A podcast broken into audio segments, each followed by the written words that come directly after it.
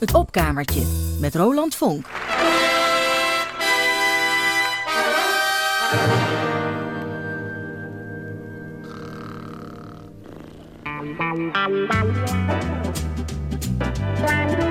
Radio Rijnmond.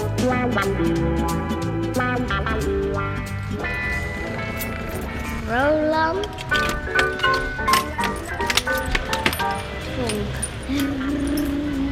Wat doet de verzamelaar met materiaal dat hij eigenlijk niet verzamelt?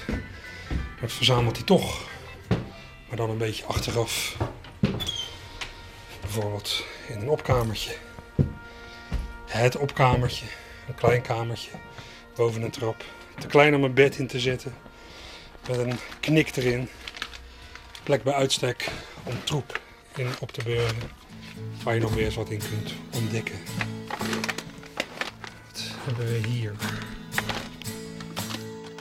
Jenny was only nine years old. Kid sister of someone I know, and she was pretty. Ooh, yes, she was. She was a gorgeous little girl, happiest thing in the whole wide world, and she was pretty yes, she was.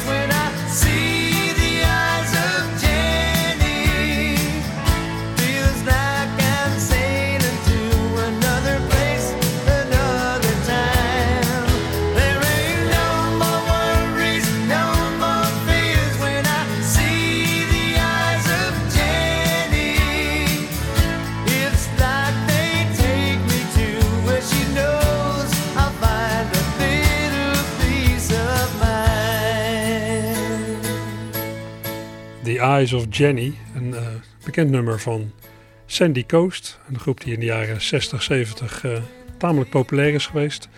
Veel eh, hits heeft gescoord, zo gezegd. Waarom draai ik dit aan het begin van het opkamertje? Een nummer dat u ja, toch redelijk bekend zal voorkomen. Nou, omdat het past in een groter verhaal dat we dit uur en het volgende uur gaan vertellen. Dat doe ik niet alleen. Ik heb een gast hier in het opkamertje, Robert Haagsma. Ik draai dit vanwege jou. Ja, ja, te gek dat je dat draait. Dat heeft natuurlijk alles te maken, denk ik. Maar dat ga je zelf zo vertellen met een eh, boek dat ik heb geschreven. Ja, je hebt een, eh, een geweldig, moet ik zeggen, boek geschreven. The Golden Years of Dutch Pop Music. Waarin je, nou ja, de naam zegt het al, de gouden jaren van Nederlandse popmuziek hebt eh, geboekstaafd. Jaren 60, 70. Met verhalen over allerlei bands. En ook überhaupt over waarom die muziek zo Ja. populair was en succesvol in eh, die tijd. Daar wil ik het zo meteen over hebben. Eerst even over Sandy Coast. Ik heb je boek uiteraard gelezen. En daaruit heb ik begrepen dat dit nummer een Rotterdamse link heeft. Ja, dat klopt. Eh, Hans Vermeulen, degene die dit eh, gecomponeerd heeft, die, dit, dit speelde zich af eind jaren 70, misschien, of nee, 1980 misschien. Eh, kwam hij hier wel eens in een, eh, in een discotheek en er werden talentenjachten gehouden. Studio 54 Studio in de 54. Hartmanstraat. Oké, Studio 54. en daar zat hij in de jury. En hij, eh, het, het was een wat minder goede periode. Hij heeft een hele zware periode gehad. Minder succes, geldzorgen. Ik geloof dat er ook nog- nogal wat middelen in het spel waren. En op een bepaald moment kwam er s'avonds een dame binnen. En hij herkende haar ogen. Eh, het was dus Jenny. En, Ja. en het waren haar, haar eyes. Die, eh, die hem heel bekend voorkwamen. En Hij toen bleek- herkende haar uit zijn kindertijd of zijn Ja. jeugd. ja, klopt. En, en het- bleek dus inderdaad zo te kloppen. Eh, het, het was iemand die hij al jaren niet meer gezien had. Het meisje was toen hij haar voor het laatst had gezien, negen of iets dergelijks. Dus ze zal- zal nu rond de twintig zijn geweest. Maar om een lang verhaal kort te maken, zij, zij herinnerde hem aan, aan eenvoudiger tijden. Toen, de ellende met de Belastingdienst en de middelen eh, Ja, nog ja. ver weg waren. en eh, hij werd overspoeld door een enorm eh, sentiment. en ja, daar is dit nummer uit voortgekomen. Ik vind het overigens een erg, mooi nummer. Ja. Ik bedoel, ehm, ik, ik, hij is echt een enorme goede componist geweest. En dit vind ik daar echt een mooi voorbeeld van. En toen hij me dit vertelde, ja, dan gaat, gaat het toch ook nog iets meer leven. Ik vond het altijd al een mooi nummer. Maar dat vind ik altijd het mooie van het, het praten met mensen. Nou ja, dat doe je zelf natuurlijk Ja. ook regelmatig. En dat, dat je dan... Het kan zelfs voorkomen dat muziek die je in eerste instantie eigenlijk maar twijfelachtig vindt, doordat je de mensen erachter gaat leren kennen, meer gaat waarderen. Ja, nee, absoluut. Nou, in, in dit geval, zoals ik al zei, vond ik het al een mooi nummer. Maar doordat je dan zo'n persoonlijk verhaal hoort, denk je, ja, het is een wat, wat, wat zoetig liedje. Want hij, heeft- hij heeft altijd van die mooie, afgeronde compositie met een mooie klank. Het was niet iemand van het scherpe randje. Maar er zit dan wel een soort scherp randje, of een, behoorlijke scherpe rand aan het verhaal erachter. hè. Want hij, dit is echt geschreven op het moment dat hij echt zwaar in de ellende zat. Ja, dat, ik vind dat altijd ik vind dat mooi. Ik smul ervan. En eh, ik, ik, ik, ik schrijf het op en ik hoop altijd dat mensen, als ze dan zo'n liedje op de radio horen, zoals net, of als ze dat thuis nog eens een keertje opzetten, dat, dat zo'n nummer dan net iets meer betekenis voor ze heeft. En dat ze daardoor iets meer geraakt worden dan ook door, door voorheen. Ja, als het goed is, is elk nummer een verhaal. Ja, ja en de, de- achter de beste nummers zit ook gewoon een goed verhaal. Klopt. Eh, ja, ik, heb, ik ben zo vrij geweest om uit dat hele boek voor jou een aantal artiesten uit te zoeken waar ik zelf wat mee heb. Ik weet, eh, jij bent, bent zelf iets meer van het scherpe randje, geloof ik. hè? Jij houdt ook van, eh, van metal en Ja. nou, echt dingen die ik niet alleen mezelf, maar ook de buren niet wil aandoen. En de luisteraars. En de, luister, ja, en de luisteraars. Ehm, Overigens komt er in dit boek, want dit, je, je gaf zelf aan, het gaat over de jaren 60, 70. Dus Ja. er komt echt een metal, dat kwam pas eigenlijk daarna. Dus de, Ja, de- ja, ja. Het, het zijn over het algemeen echt eh, de, de beatgroepen en de popgroepen uit de jaren 70. Ja, ik heb persoonlijk ook niet zo heel veel met, met echte blues of rhythm and blues en zo. Dat vind ik ook wel. Ik, ik, weet, ik weet waar ik gevoelig voor ben. Dat is eh, dingen die niet te heftig zijn, melodieus, mooie harmonieën, samenzang. Mhm. Dus ja, dan. eh, Nou, dan, dan ga- gaan we die kant op. want ik ben de baas. Ja. Ik heb er nog een aantal uitgezocht van Sandy Coast. Heb jij daar nog een eh, favoriet bij? Summer Train, Just a Friend, I See Your Face Again, True Love. True Love, that, ja, True Love That's a Wonder. Ik vind dat ook wel, ook wel sy- symbool, ook, ook weer een heel mooi eh, nummer. Ehm, en er zit ook alweer, ook daar zit gewoon toch een verhaal vast. Eigenlijk twee verhalen. Ten eerste, eh, eh, Sandy Coast kwam eind jaren 60 bij een Engels label terecht. Dat is niet goed gegaan. Die, die, die boer is op de fles gegaan en op een miraculeuze wijze bleek het nog wel vast te zitten aan dat label. Kennelijk Ja. kan dat. Dat zijn van die dingen die ik als eenvoudige sterveling niet snap. Maar kennelijk kan een label op de fles gaan, maar je bent er dan toch als artiest aan verbonden. En Het, het was gewoon een redelijk bekend label, maar ook toen vielen die gewoon ook zomaar om, vaak zonder enige reden. Maar nogmaals, ze zaten eraan vast en toen is eh, Joost en Draaier, alias, Willem van Koten, ten tonele verschenen als een soort reddende engel. En die heeft hen vrijgekocht en uiteraard, eh, voor wat hoort, dat kwamen ze op zijn label terecht. Ja. Polydor. En eh, nou, daar is de- de- dit nummer uit gekomen. En ja, ze waren erg blij dat ze zijn hulp konden beantwoorden met, met de grote hit, waar natuurlijk Willem van Koten. Ook, weer vluchten van plukte. En wa- waarom ik dit nummer ook uitkies, is dat, dat eh, toen ik met dit boek bezig was, ben ik toch heel veel van die nummers uiteraard weer opnieuw gaan, gaan beluisteren. En dan, mensen vragen eens van, wat, wat is nou bijzonder aan Nederlandse popmuziek, zeker uit die periode, is dat toch vaak grammaticaal. Het, het rammelde, Steenkolen Engels. het rammelde aan, ik bedoel, de- zet, de- de- luister Q65 of, Ja, of, het QB and the Blizzard. Het- Als je echt met een vergrootglas erboven gaat hangen, dan struikel je wel vaak over de eerste regel. En ja, dit is toch misschien het meest klassieke voorbeeld. Hè? True Love, That's a Wonder zou natuurlijk een miracle moeten zijn. Want Ja. True Love, eh, to wonder, dat is een werkwoord. Hè? Iets afvragen. Dus, maar dit, ik vraag me echt af of dit nou ooit eh, opgemerkt is. Dit is gewoon maar opgenomen en eh Ja. daar stond men niet bij stil. Maar ik vind, ik vind dat ook wel weer mooi, want het, het klinkt heel vanzelfsprekend. Hè? True Love, That's a Wonder. Maar Ja, voor Nederlanders. ja, voor Nederlanders. het is ook nooit een grote hit in het buitenland geworden. Nee. Ook om deze reden, denk ik.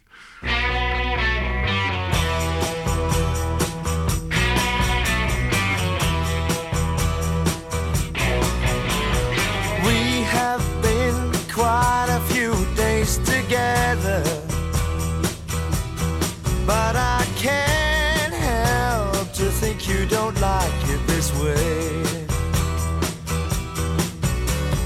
First, you made me feel this was all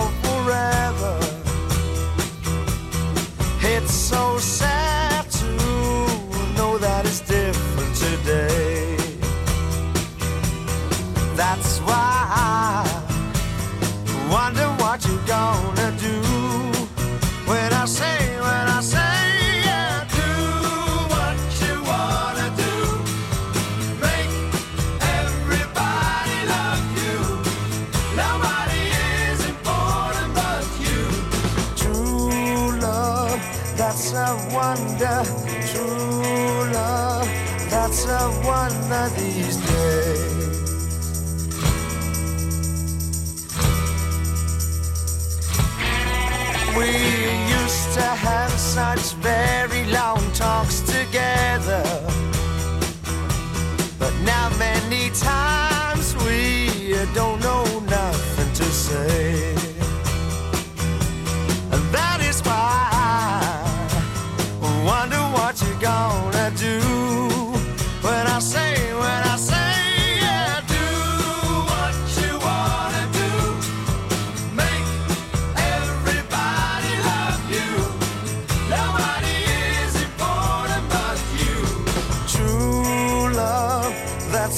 Wonder. True love, that's a wonder these days. Ja, geweldig nummer. Ja, prachtig. Fantastisch opgenomen. eh, goede muzikanten. Er werd echt gewoon ontzettend mooie muziek gemaakt in Ja. die periode in Nederland. En eh, dit was eigenlijk begonnen door twee broers, hè? Ja, Hans en Jan, Vermeulen. Ja, in Voorburg. Eh, we begonnen begin jaren 60 als een soort, eh, volgens mij als een soort skiffelband. Zoals heel veel band, eh, muzikanten, ook vooral in Engeland, eh, Ja, eh, begonnen zijn. zelfs de Beatles. Zelfs de Beatles, ja. Eh, dat was toen een enorme rage. Ik, ik denk dat, dat je tegenwoordig echt uit moet leggen tegenwoordig nog wat er nog is. Want het is Ja, voor mij echt, er ligt daar wel een hele dikke laag stof eh, bovenop, op de, het hele skiffel gebeuren. En ja, ze hebben eigenlijk gewoon de hele ontwikkeling van de, van de popmuziek in de jaren 60 een beetje aan hun lijf ondervonden. Het werd, van skiffel werd het toch een soort van beat. Eh, overigens eh, was het eh, wel een voorwaarde, want mij van Jan ook om, om zeg maar, door te gaan met de muziek als ze toch wel wat moderner werden. Dus toen ja. werd het een soort Be- Be- Beatles, Birds-achtige band. Totdat, ja, dit, ze hebben ook iets, iets meer ja, psychedelische muziek. Ze zijn een beetje alle kanten opgegaan, maar het is gewoon altijd een hele goede popgroep Ja. geweest. En dat ze dan meerdere hits gehad hebben, dat betekent niet dat het altijd goed gegaan is met die band. Als je dat boek van jou leest, eigenlijk al die bandjes, die stappen allemaal in valkuilen. Ja. ja, nou sowieso valt het mij op dat ehm, heel veel bands die zijn eigenlijk groter in je gedachten dan dat ze daadwerkelijk waren. Ik bedoel, goed voorbeeld vind ik wat dat betreft The Motions. Natuurlijk een geweldige band, ongelooflijk populair geweest in Den Haag, zeker naast de Earring, de, de gedeelde eerste plaats misschien wel. Maar die band kwam eigenlijk eind 64 bij elkaar. En toen in 19, januari 1967 Robbie van Leeuwen opstapte om later Shocking Blue op te richten, was het eigenlijk alweer voorbij. Ja. Dus dan hebben we het over effectief iets meer dan twee jaar. Ja. En eigenlijk toen Robbie Leeuwen opstapte, toen zijn ze nog tot 1970, 71 doorgegaan. Maar toen was het echt een soort eh, vrije val eigenlijk. eh. dus de, de- de- het valt me op dat heel veel van die groepen al struikelden over de drempel naar de jaren 70. De- de- al heel snel sloeg de nostalgie toe. Je kreeg, kreeg in 1980 de Haagse Beatnacht. Ja. En, en het, Dat was al een revival. dat was een, dat was een revival. En ik was toen eh, uiteraard veel jonger. En wat mij, op, wat mij opviel toen al, was dat het, het, het waren dertigers. ehm, die toen al eigenlijk helemaal op de nostalgische tour waren. En dat, dat verbaast me. Dertigers mensen begin Ja. 40, ook acoustics, die jongens waren 18 in de 30. hè. Ja. En dat, dat, eh, ja, dat is toch heel erg kenmerkend voor die hele scene geweest. Dat er maar heel weinig... Eigenlijk, de Golden Earring is de enige uitzondering Ja. geweest. Die, die, eh, die hebben altijd de blik eh, vooruit eh, na- naar de toekomst gericht gehad. En bij de rest... eh, Maar voor al die andere jongens waren de golden years al voorbij. Ja. ja, dat had natuurlijk een aantal eh, eh, redenen. Ehm, ten eerste de tijden Ik wou eerst eigenlijk nog eventjes, Ja? want jouw boek heet The Golden Years of Dutch Pop Music. Ja. En dat is eigenlijk ja, een beetje een uitvloeisel, geloof ik, van een hele serie cd's Ja. van Universal Music. Met ja, een geweldige serie waarop allemaal muziek van Nederlandse popbandjes uit de jaren Ja. 60 en 70 zijn verzameld. Ik weet niet hoeveel, maar enkele tientallen zijn, eh, dubbel cd's. Ik heb me laten vertellen dat er er 38 zijn. En, en counting, want er komen er ook weer bij eh, in, Ja. de, in de- in de toekomst. Ja. Ehm, en dat vanuit de gedachte dat dat een soort bloeitijd was van Nederlandse popmuziek. Ja. Is dat zo? Ja, ja nou, eh, eh, de titel heb ik dus inderdaad niet zelf verzonnen. Dat is inderdaad eh, ge- gebeurd in het kantoor van Universal.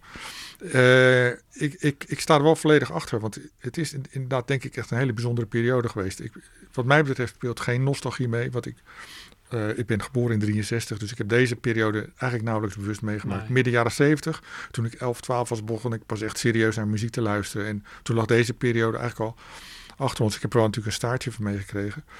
Nee, maar het, Nou, het was... waar, waar ik zat, aan zat te denken Ja. is...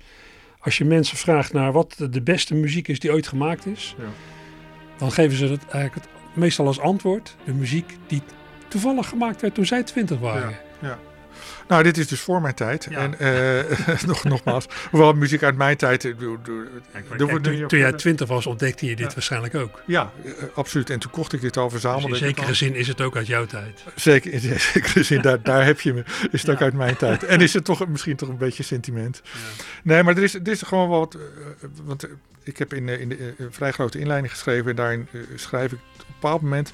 En uit de regel heb ik nog lang zitten kijken voordat ik op enter drukte. Van, eh, na Amerika en Engeland was Nederland een korte periode, maar, maar wel een paar jaar het derde land. Eh, Ja, dat, vond ik wel, dat viel mij ook op. Ja. ja, nou, en ik wist ook, daar ga ik nog heel veel vragen over krijgen. Maar als je gewoon kijkt, nou gewoon even naar die, die- we zitten nu even naar dat eh, overzichtje te kijken van al die bands. Hè. Denk eens aan de E-Ring, denk aan Q65, denk eens aan de Outsiders, Sandy Coast. Probeer eens dan te denken aan België of Duitsland of, of Zweden. Eh, da- daar liepen op dat moment niet zulke bands rond. Eh, en dat heeft Of ook weten wij dat gewoon niet? Nee, ik, ik, ik, heb, ik ben zelf ook een verzamelaar, dus ik probeer echt wat te kijken wat daar gebeurde. Maar het, het was toch een heel andere wereld. Nederland, en nogmaals, dit is geen, geen, geen eh, patriotisme of nationalisme, maar Nederland is natuurlijk altijd dus toch een soort handelsnatie geweest. De deuren en ramen hebben bij ons altijd redelijk open gestaan. Er was veel contact met, met, met het buitenland. Dus wat dat betreft ehm, liepen we in die periode geval redelijk voorop. Terwijl als je kijkt naar Duitsland, die muziekscene was heel erg naar binnen gericht. Ja. En dat kon ook. Als je in Duitsland... Als je, als je zo'n groot land bent, zo'n groot verspreidingsgebied. Exact, dus je had een hele grote markt. En in Frankrijk god het nog veel sterker. Ja. En duurde dat ook veel langer. Eh, Tot diep in de jaren zeventig. Je, had daar, eh, je werd daar gedraaid op de radio, dat moest. Maar je had een heel groot achterland. Terwijl als je in Nederland ja, eh, een succesvolle band was... dan was je na een half jaar spelen... had je alle kroegen, alle clubhuizen en parochiehuizen had je gezien. Dus wilde je naar het buitenland. Ja. Eh, en, daarom, Daarom zong je in het Engels. en daarom zong je... Daarom zong Engels. Steenkolen Engels. In de steenkolenlegers. Maar daarom gingen al, al vroeger in de jaren 60 al die Indo-bands in Duitsland spelen. Ja. Daarom ging eh, Golden Earring al eh, midden jaren 60 eh, naar Engeland om daar een, een, een tweede single op te nemen. In de hoop een internationaal geluid te, te, te creëren waarmee ze internationaal aan, aan de bak zouden kunnen. Dus wat dat betreft was, het- was het ambitieniveau eh, vrij hoog. En, maar er stonden ook heel veel lichten gewoon op groen. eh. Je had Veronica, wat een enorme push gaf aan het nationaal product, zoals dat dan heette. Terwijl in Hilversum eh, de boel nog echt eh, behoorlijk ingedut was. Werd in januari 65 Veronica echt popzender. Ze bestonden al een paar jaar, maar toen... Ja, in Hilversum werden de jongeren nog in slaap gesust door Dick Duster. Ja, om maar wat te noemen. Ja, en er kwamen wel heel voorzichtig popprogramma's, maar eh, als je daar nog wel eens wat van terugluistert of terugziet, dan zie je dat het toch wel met een soort frisse tegenzin eh, werd gemaakt. Zo van, nou, laten we ook wat voor de, voor de jongelui doen. Ja. Maar Veronica was echt een volledige popzender.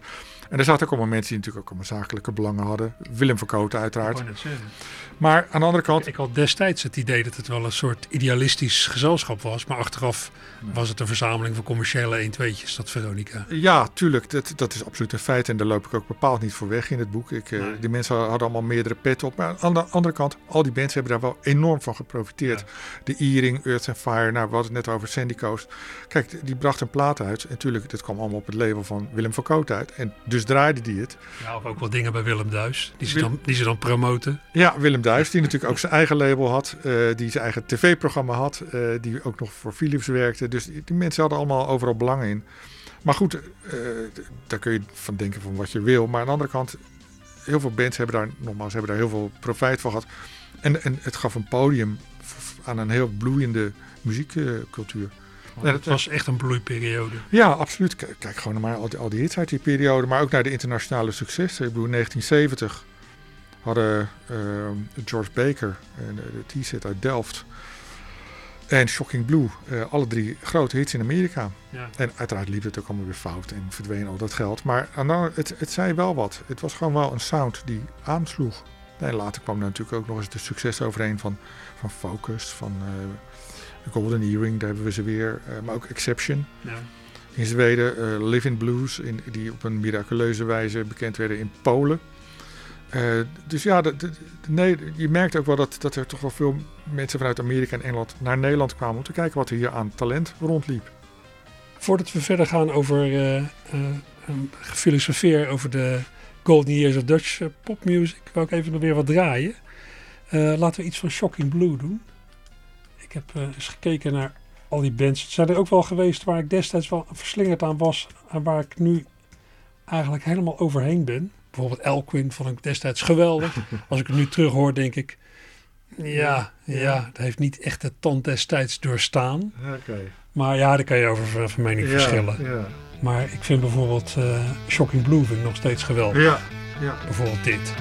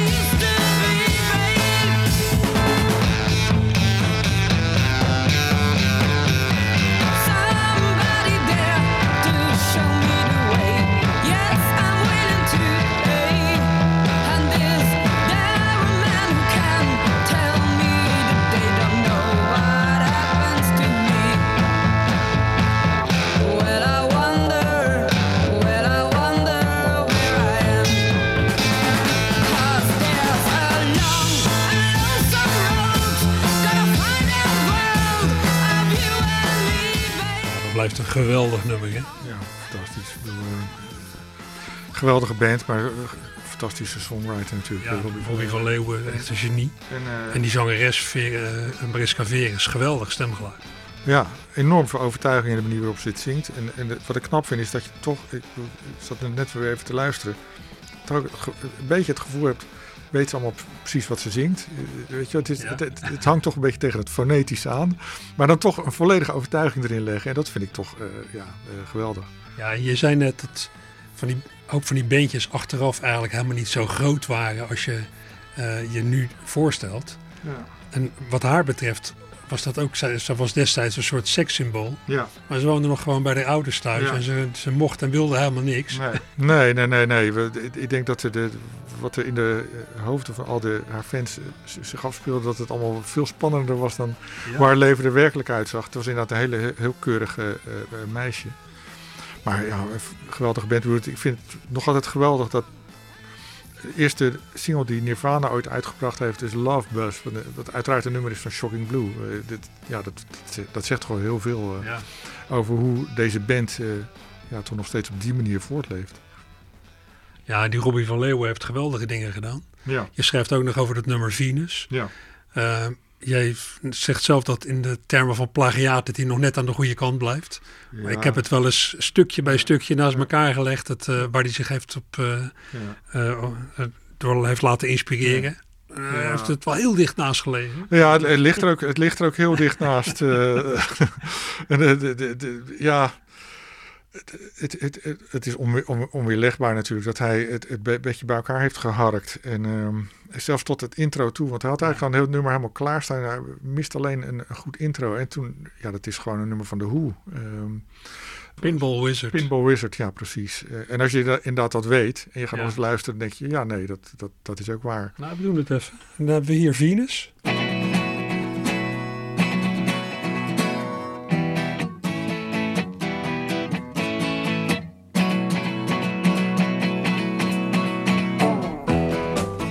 Intro uit duizenden. En dan gaan we nu eens eventjes naar de intro van Pinball Wizard van de Who.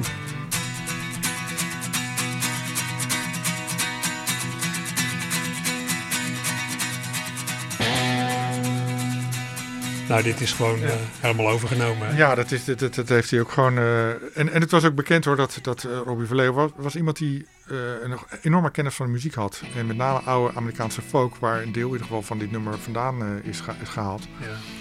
En eh, ja, eh, maar ja, goed aan de andere kant, het was, het was ook wel iets wat in de blues en in de folk een redelijke traditie was. Dus Ja. dat, dat, dat weer, te- kan ik weer tegen, ter verdediging van hem aanvoeren. Maar ja, los daarvan, het blijft gewoon, zeker in uitvoering, gewoon heel, heel erg mooi nummer. Geniaal jatwerk. Geniaal jatwerk. dat, lijkt, dat lijkt me een hele goede, goede, goede samenvatting. Ja, nee, heel vaak is natuurlijk iets nieuws. Is vooral een nieuwe combinatie van dingen die al bestaan. Ja. En dat heeft hij heel goed gedaan. Ehm, nog iets anders. eh, je zei net dat die, die, eh, de Golden Years of Dutch Pop Music. Dat dat mede kwam doordat Nederland zo internationaal georiënteerd is geweest altijd. Maar in je boek schrijf je ook eh, over het belang van de Indo-rock. Ja, nee, dat, dat, eh, dat heeft een enorm verschil gemaakt. Eh, Ook weer met eh, omringende landen die natuurlijk zo'n scene niet hadden. Nee, eind jaren 50, eh, ik bedoel, de hele jaren 50 rock'n'roll zoals die zich in Amerika en ook een beetje in Engeland zich voltrok. Dat is een beetje aan Nederland voorbij gegaan. Het werd eind jaren 50 weer pas een beetje opgepikt. Toen eh, een, een Nederlandse band zich een beetje vormde naar Cliff in the Shadows. Dat was het, het voorbeeld. Maar dat duurde toch allemaal best wel lang. En ja, de, de, de, de Indo-rockers die, die, die kwamen hier, of de, die, die bevolkingsgroep kwam hier. En die hadden al een, een eigen muzikale cultuur. En dat combineerden ze met rock'n'roll, die ze vaak in eh, ja, toenmalige Indië, Nederlands-Indië, via de radio, Amerikaanse radio, militaire radio eh, gehoord hadden. Dus die kwamen hier naartoe en die hadden bovendien eh, een enorm talent voor show. Eh, als je die filmpjes ziet van, van die Indo-rockbands, is het nog steeds buitengewoon bijzonder wat die neerzet op het podium. Dus ja, dat heeft natuurlijk het, eh, behoorlijk het stof van, van de hele Nederlandse ja, eh, entertainment eh, eh, cultuur Al afgeblazen. die, al die meutigheid van de jaren 50. Ja, dat was Waar ik zo dol op ben. Ja, Maar ik vind ook goed dat daar de bezem door ja gegaan dat, is. dat was, dat was heel, heel, heel bijzonder. En ja, het enige, wat een beetje de tragiek is natuurlijk, eh, je had ook de wet van de remmende voorsprong. Dus zij kwamen hier eind jaren 50, begin jaren 60, eh, zetten echt wel wat neer en speelden vooral heel veel in Duitsland. Want daar was een enorm publiek voor, Ja. voor dit soort fratsen, om het maar even oneerbiedig te ze- zeggen. Het enige wat natuurlijk een beetje de makker was aan die Indo-rock is dat ze weinig eigen eh, songs hadden. Er- Ja. Er zijn ook weinig echte klassiekers overgebleven uit die periode. Ja. Ze speelden toch vaak covers, eh, zowel van een beetje volksliedjes of eh, Amerikaanse rock'n'roll nummers.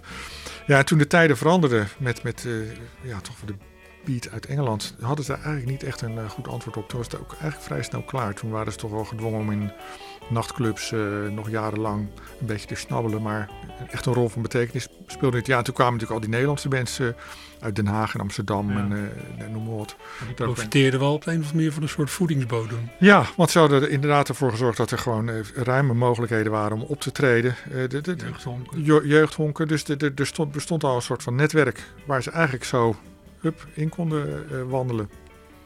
Dus ja, dat, die, die rol is wat dat betreft van, van vitaal belang geweest. En er wordt altijd gezegd dat Den Haag een beatstad nummer 1 was. Daar kwam ook heel veel vandaan. Ja, ja nee, dat, dat- dat, is evident. En dat heeft dus voor een deel te maken met die Indische gemeenschap, die daar eh, behoorlijk groot was. Ook het feit dat daar eh, eh, natuurlijk Scheveningen aan vastgeplakt zat, waar je gewoon heel veel op kon treden. Ja. Er waren heel veel eh, etablissementen, zoals dat eh, zo heet. Dus ja, daar kon je gewoon eh, de hele week door optreden. En ja, dat is een van de oudste wetten natuurlijk in de, in de popmuziek. Dat als je gewoon veel optreedt, word je gewoon goed. Eh, daar, Ja. daar, daar leer je van. En Dat- bekend. en bekend, maar vooral goed.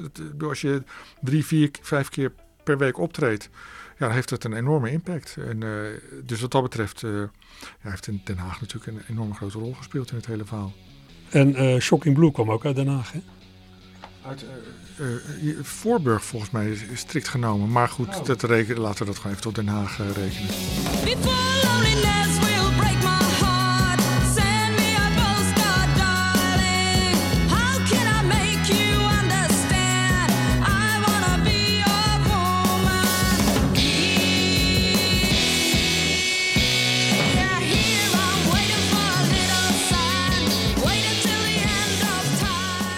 send me a postcard, geweldig nummer van Shocking Blue. Ook weer heel herkenbaar geluid door die stem van eh, Mariska Veres. En haar vader was orkestleider. Hè? En die, eh, die werkte veel voor de radio. Ja, Veres Lajos. Oké. Ja, eh, ze komt er, die familie komt ergens uit Midden-Europa. Ja. En daar voor- en achternaam draaien ze daar altijd net om. Dus Veres Lajos was eigenlijk Lajos Veres. Zijn dochter Mariska Veres. Wist je niet? Nee, dat wist Hoor je nog niet. eens wat? Ja, nee, geweldig. Eh, Prachtig deze- dat had ik eerder moeten weten. Ja, ik heb wel, ik heb wel platen van het orkest van de Veres Lajos. Ja. Fantastisch verhaal. Nee, goed om te weten. Ja.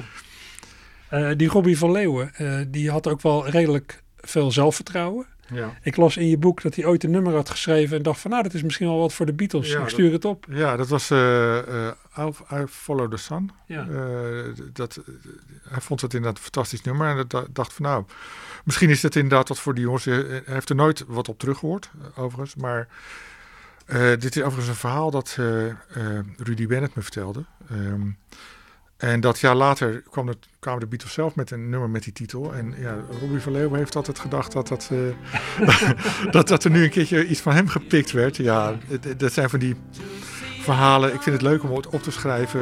In hoeverre daar nou echt eh, eh, veel van waar is. Dat, dat, ook dat laat ik dan maar in het midden natuurlijk. Als het niet waar is, is het toch een goed verhaal. Het is toch een goed verhaal. ik, ik had de indruk dat de Beatles in dit opzicht niet echt hulp vanuit Nederland nodig Nee, hadden. nee. Om met iets moois voor de dag te komen. Maar aan de andere kant, ja, je, je, weet, je weet het ook niet. Bedoel, het, is- het is nogmaals, het is een mooi verhaal. Ja, en als je dat nummer hoort, I'll Follow the Sun, de Motions hebben het opgenomen. hè, Ja, klopt ja. Dan eh, lijkt het ook niet op de Beatles. Nee, nee, nee. du- Dus het zou inderdaad kunnen zijn dat ze gewoon. Het zou kunnen zijn, onderstreep ik nog maar even, dat zo'n regeltjes blijven hangen. Eh, eh, maar eh, muzikaal gezien zijn er geen enkele, is er geen enkele overeenkomst. I'll follow the sun. It's the only thing to do. Leaving my memories behind. I'll follow the sun till the end of time. No more tears, no more pains for me. I'll follow the sun. Nou, dat lijkt niet op eh, de Beatles. Hè? Nee, nee, nee, nee. En, eh, als je goed luistert hoor je ook nog wel een licht Haags accent in het Engels. Maar het is, maar het is tegelijkertijd bedoel, eh, een prachtig liedje toch ook weer. Ja. Eh, mooi, mooi gezongen ook. Door Rudy Bennett. De zanger en behanger. Ja. Zoals hij zelf ook al- al- altijd trots eh, zich voorstelt overigens hoor. Hij, eh, hij, hij heeft zich daar nooit voor gegeneerd en terecht overigens. Nee, dat vind ik, ik vind dat wel een mooie combinatie eigenlijk. Ja. ik moet zeggen, ik heb altijd bewondering voor mensen die gewoon een goed ambacht beheersen. En dat is, dat Ja. is behangen natuurlijk ook. Ja, nou zeker. zei Hij, want hij, hij is eh, echt gespecialiseerd in mensen die zeg maar bijvoorbeeld een, eh, soort tropisch eh, tafereel in hun huiskamer willen. Dus dan vergroot hij foto's uit of laat het helemaal maken. En ja, die, die, dat, dat kan hij dan helemaal perfect tegen de muur krijgen. En daar is hij zeer trots op. En terecht. Maar waar ik vooral bewondering voor heb. Ik heb natuurlijk in de loop van de jaren behoorlijk wat van dit soort coryfeeën gesproken. En een aantal, ja, die zijn eh, erin geslaagd om, om hier echt hun eh, levenswerk van te maken. Maar toch behoorlijk wat is dat niet gelukt. Een aantal Nee. zijn- mensen zijn echt een beetje toch eh, in de goot terechtgekomen. Maar ja, zo iemand als Rudy van den Berg. Ja, die is al begin jaren zeventig gewoon weer begonnen met, met het oppakken van zijn eh, behangcarrière. Zijn vader deed het ook. Het was een familiebedrijf. En hij kwam dus overal thuis. eh, en vaak ook bij mensen die gewoon vroeger naar zijn optredens waren geweest. En die hadden, hadden staan gillen voor het podium. Ja, en hij was daar dan aan het behangen. En ik vind het gewoon echt heel knap ehm, dat je gewoon dat, dat, gewoon die overstap weer kunt maken. En dat je zegt van, nou ja, dat, Ja, het is ook wel een bewijs van geestelijke veerkracht. Dat je niet blijft hangen in, ja, ik moet op het podium staan en Ja. eh, gillende meiden om me heen. Ja, nou, er, zijn er, er zijn er een paar. eh, eh, de gitarist van de Outsiders, ehm, eh, Ronnie Splinter. Ook iemand die eh, op een bepaald moment zag van ja, eh, de, band was, eh, was klaar. En hij eh, stond bij het eh, loket van, eh, van de sociale dienst. En hij zag daar ook allerlei andere muzikanten rondhangen die ook hun centen kwamen halen. En dacht bij zichzelf van ja, dit, ik heb geen zin om dit nog jaren te doen. Dus die is in de, in de computers gegaan. Die is eh, programmeur geworden. Heeft daar een buitengewoon goede boterham verdiend. En heeft dat keurig tot zijn pensioen eh, gedaan. Wilde daarna de muziek weer oppakken. En helaas eh, was hem dat niet vergund. Althans, hij is vrij kort daarna overleden. Maar dat was hetzelfde. De, hem heb ik uitgebreid gesproken, ook nog heel kort voor zijn overlijden. En het was een hele aardige, beminnelijke, rustige man. Totaal anders dan dat je op basis van de woeste muziek van, van die outsiders Ja. zou verwachten. Het was een hele bescheiden. Maar ook iemand die, ja... En dat is misschien toch wel een soort Hollandse nuchterheid die we in het midden, in- intussen misschien wel een beetje kwijt zijn. Maar die toen nog echt wel zo was van ja, nou ja het houdt op. En ik denk bovendien, Kijk, we hebben natuurlijk nu de voorbeelden van, van noem wat, de- Stones, die nog steeds op hun Ja. eh, zeventigste op het podium staan. Je moet niet vergeten dat toen popmuziek was een wegwerpproduct. Ja. En een carrière maken, levenslang in de popmuziek. Het was in de jaren 60 niemand die dacht dat dat voor hem weggelegd was. Want ja, Nee. popmuziek maken, dat deed je van je, nou laten we zeggen, vijftiende tot je nou, 22ste. En daarna werd je toch wel geacht te trouwen, een normale baan te nemen, een huis te kopen en eh, Het leven serieus te nemen. het leven serieus te nemen. en en eh, ja, dat is natuurlijk voor, voor een aantal heel, heel anders uitgepakt. Maar dat was, dat was echt een perspectief. Ik, heb eh, niet veel om af te dwalen, maar ik heb een paar weken geleden een prachtige documentaire gezien over de Beatles. Eh, over een eh, eh, jaren dat ze toerden, met name door Amerika. En dan zie je dus heel veel interviewfragmenten. Maar zelfs in 64 op het toppunt van Beatlemania zat Ringo Starr nog te filosoferen over dat hij een jaar later toch wel een kapperszaak zou willen hebben. Want Ja. ja, dan, dan was het succes uiteraard voorbij. Ja. Dus eh, ja, dat was de algemeen heersende gedachte. Het is, het is tijdelijk. Eh, je had het er al over dat als je goed luistert naar die, van die beentjes uit de jaren 60 en 70, hoor je, hoor je vaak Engels voorbij komen, waar echt je schoenveters van knappen. en een vrij voorbeeld daarvan is van de Golden Earrings. Ja.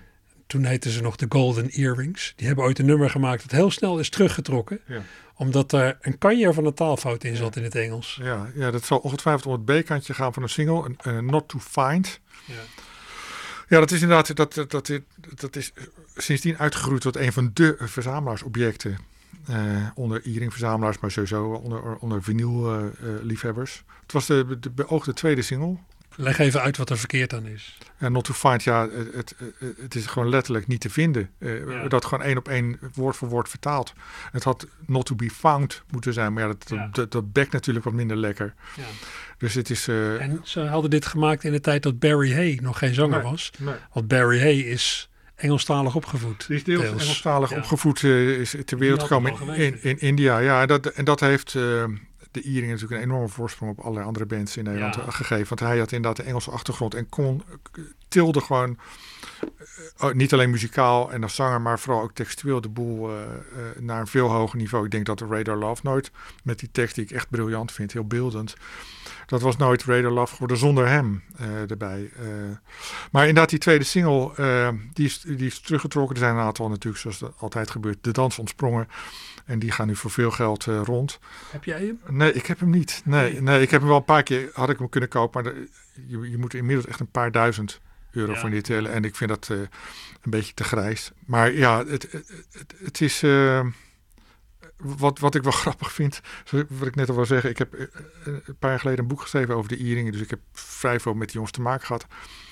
Het is nog, het is nog steeds een beetje een, een moeilijk punt. Teerpunt. En ik denk, het is 50 jaar geleden, weet je wel. We hebben het net over True Love That's a Wonder gehad, weet je, wat, wat gewoon notabene een hit is geweest, wat gewoon uit is gebracht. Terwijl dit is gewoon toch, in ieder geval tijdig Venus ontdekt. van Shocking Blue. Venus. In de eerste regel al een taalfout. A godness on a mountain Ja. at top. Het is een goddess. Ja. Dat is fout. Ja, ja nee, precies. Nou ja, wat ik al zei, eh, bij Mariska had ik toch wat vaak het gevoel dat zij echt eh, een soort fonetisch, dat het Ja. echt voor, voorgezongen werd. En dat ze dat gewoon zo, zo goed en zo kwaad als ze kon dat nazong. Maar deze single, dit hebben ze in ieder geval nog ontdekt. Dus nou, dat is in ieder geval een streepje in een voordeel. Maar ik weet gewoon, omdat ik, we hadden het net over de plaatmaatschappij Universal, dat er, er komen regelmatig compilaties uit.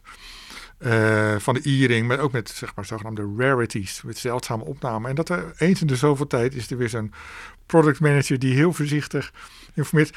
Is het tijd om eh, not to fight op te stellen? En ik vervolg altijd een woedende reactie van haal het niet in je hoofd. Dat mag nooit meer uit het archief komen. En de, de, de, het enige reden dat het circuleert is dat dat was een soort eh, garage compilatie, een soort garage rock compilatie is verschenen, gebootlegd. Maar het is officieel nooit meer uitgekomen. En hij staat gewoon op YouTube. Met eh, de taalfout en al.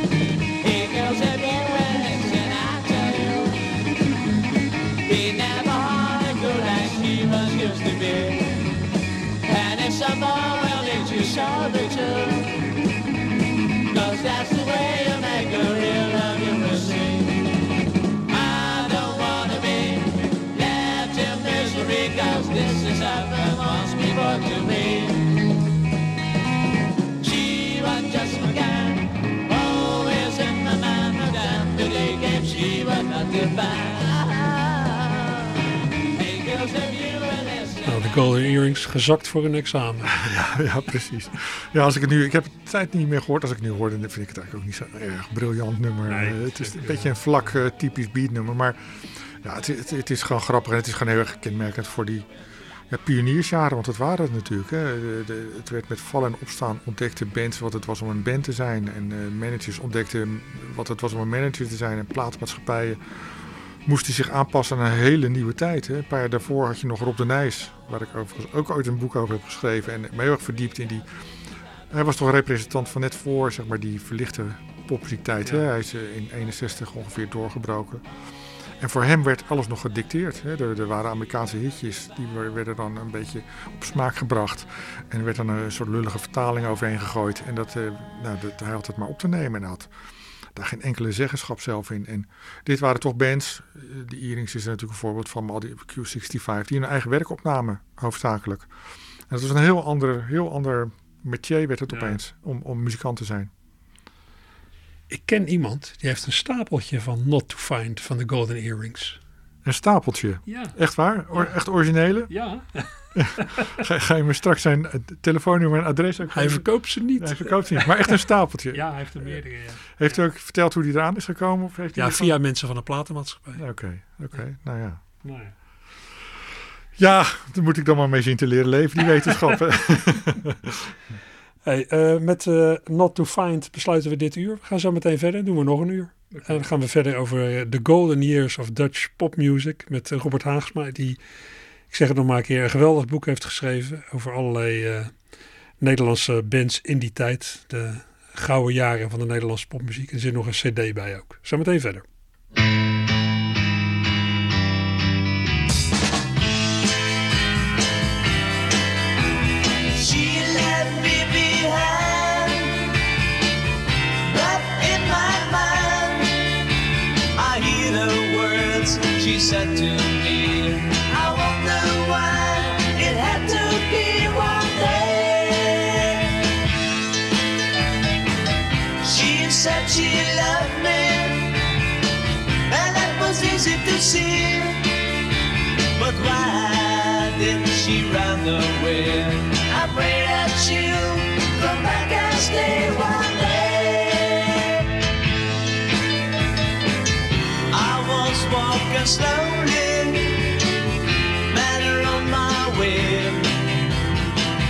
It seemed she was lonely, the words to say.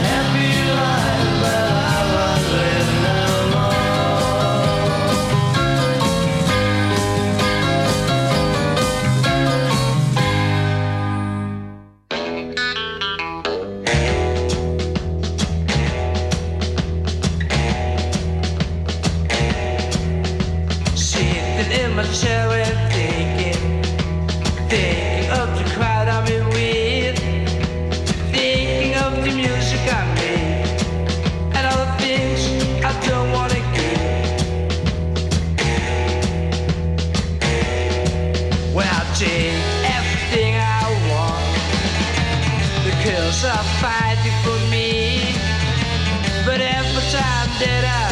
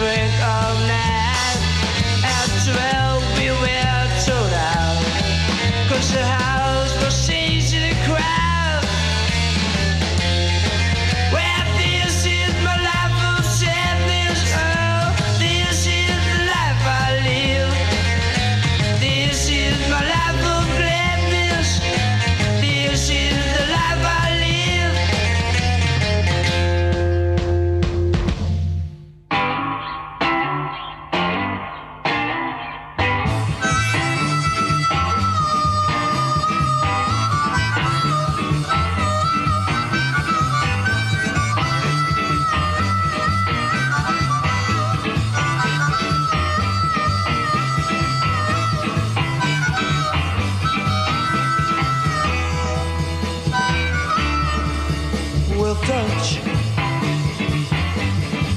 Yeah, touch your hand by accident. So touch. I didn't intend to touch her, but I touch her hand. Yeah, then she looked at me. Oh, I could see her eyes. Well, just as I hope, just as I hope they be. I said, touch, baby.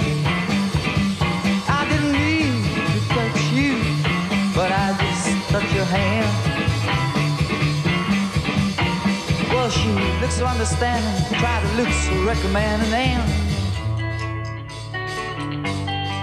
and she held my hand so tight. We didn't speak a word. And I stayed right by her side. That's how we spent the night. I held her hand in mine. It made me feel so fine. And I.